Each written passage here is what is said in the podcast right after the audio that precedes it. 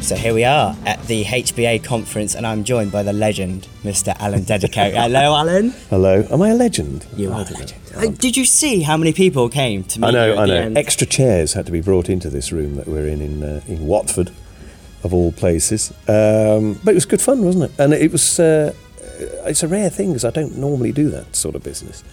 Uh, and I was very honest and truthful, which is again so unusual for me. Uh, no, it was it was good fun. They were good questions as well that people came up with.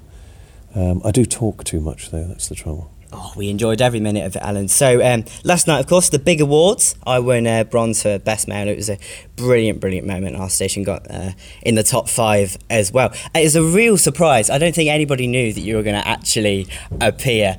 What was the night like for you? What was it like to hear so much radio uh, from hospital volunteers? It was good, actually. It was reassuring because I started in hospital radio. I did, and Ken Bruce from Radio 2 started in hospital radio, so I know exactly what it's like.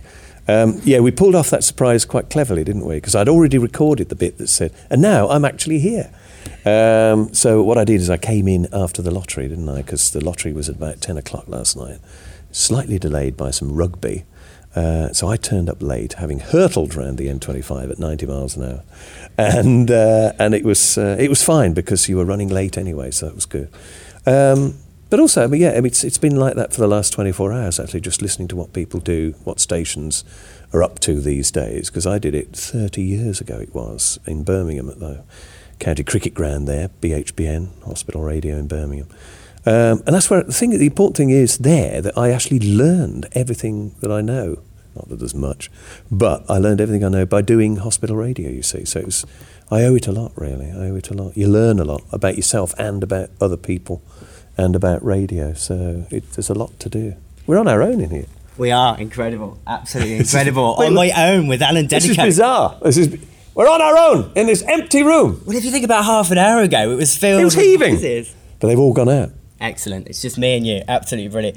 Um, so you talked a lot about Birmingham Hospital Radio. You've done a lot for Pebble Mill as well. So you're very local to us here in Coventry. Only, only up the M6. Have you ever been to Coventry? I have been to Coventry. Thank you. What I do you think? to Honestly, Coventry. be honest here. It's all right. Nothing wrong with Coventry.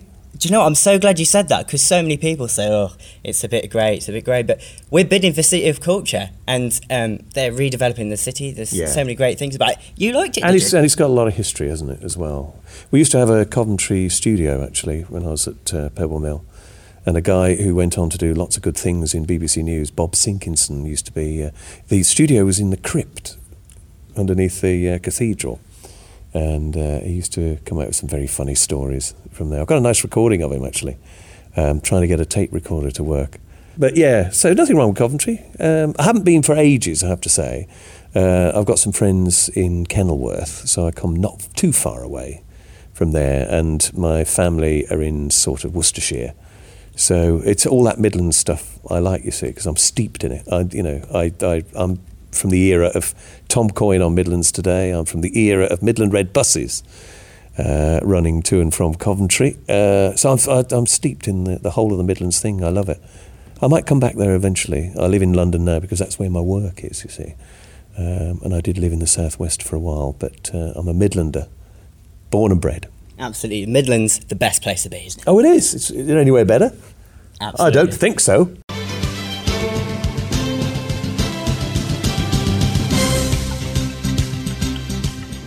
I want to talk to you about your career because everybody admires you. You've had such a fantastic career at BBC Radio 2, you know, uh, the, the voice of the Lottery Balls and Strictly as well, and all sorts of different things. But what would you say is your most enjoyable part of your career? Where, where have you enjoyed the most? Or, or is, it, is it equal? Um, it, it is. It's fairly equal. There's nothing specifically that uh, springs to mind, except, uh, and I only say this because he died fairly recently, and that is Sir Terry Wogan. Um, but you know, 15 years of working with that man, um, just so much fun. Uh, but it was just just really enjoyable. Every day was just laughter, and he was a great mate as well, which which not everybody necessarily knew because we were, you know, we were working. You don't sort of let on what you do in private life. But we used to, we used to go and socialise and all that sort of stuff. Lovely, lovely man. So if you, I mean, if you get into this business, Um, if you can find a friend like that, it's worth its weight in gold. Absolutely, really good fun. And of course, Bob Shennan, the controller of Radio 2, we met him on, on Friday and he had a lot to say uh, about, about Sir Terry. And one of the things he mentioned was that show prep is just not his thing. what do you have to say about that? Because I do a lot of show prep. Yeah, well, forget it. Forget it. Um, no, well, you, you do need to do a bit of it. And of course, after you've done it for a number of years, you get used to knowing all the pitfalls and all that stuff. You need to do it now because you're new to it and you need to be aware of what the problems are. But he'd got it down to a fine art. His prep, if you like, was life itself because everything he talked about was day to day. So when he was walking around, when he was observing, when he was listening to what was in the news, all that sort of stuff, that was all part, is all going into his head and comes out. It used to come out on the radio. So that's how he did it. But yeah, the, the I think to be more precise, not wishing anyway to correct Bob Shennan, my former controller and boss. Be careful here. exactly, because I might want to work there again at some point. You never, never know. And I do still do bits and pieces for them. The word he didn't know was rehearsal. Terry didn't. He knew roughly what it meant, didn't necessarily know how to spell it, and certainly didn't put it into any way in operation. He didn't like doing that because he wanted the. He needed to be fresh, spontaneous, all that sort of stuff, and that's that's what he. Uh, that was his speciality.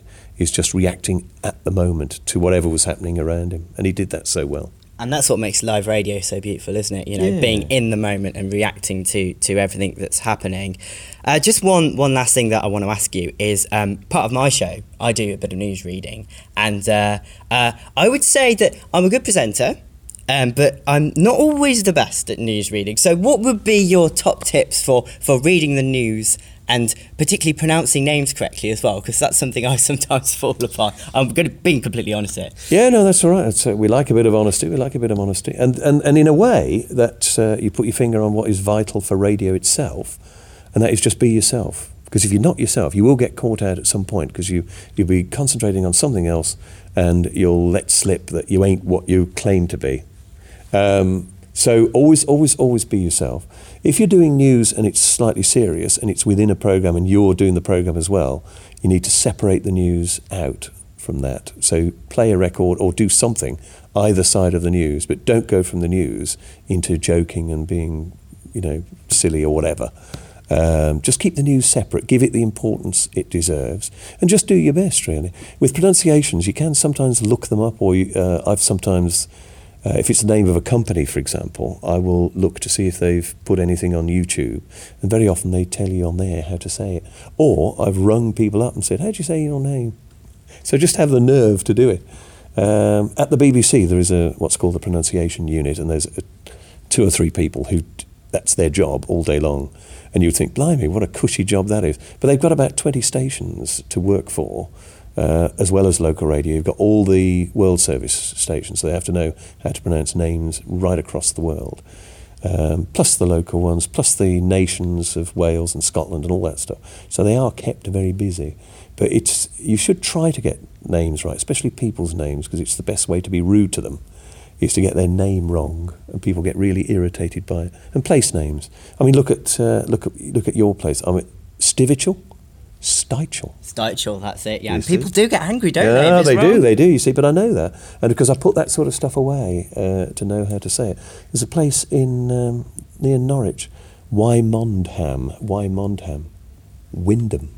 Oh right, the one I always fall across is uh, toaster. I've called it Toechester for years, and people have messaged me saying, "Dan, it's toaster." Toaster. There's no H in it. What are you talking about? There's no H in it. But it, it's it's not easy. It's not easy. But just have a go at it. And what you've got to do is say it quickly with conviction, and people will think, "Did he say that? What did he say?" And because always leave them in doubt. But the minute you start drawing attention to it, they'll think, "Oh, he doesn't know what he's talking about." So just do it with conviction, and uh, you'll get away with it.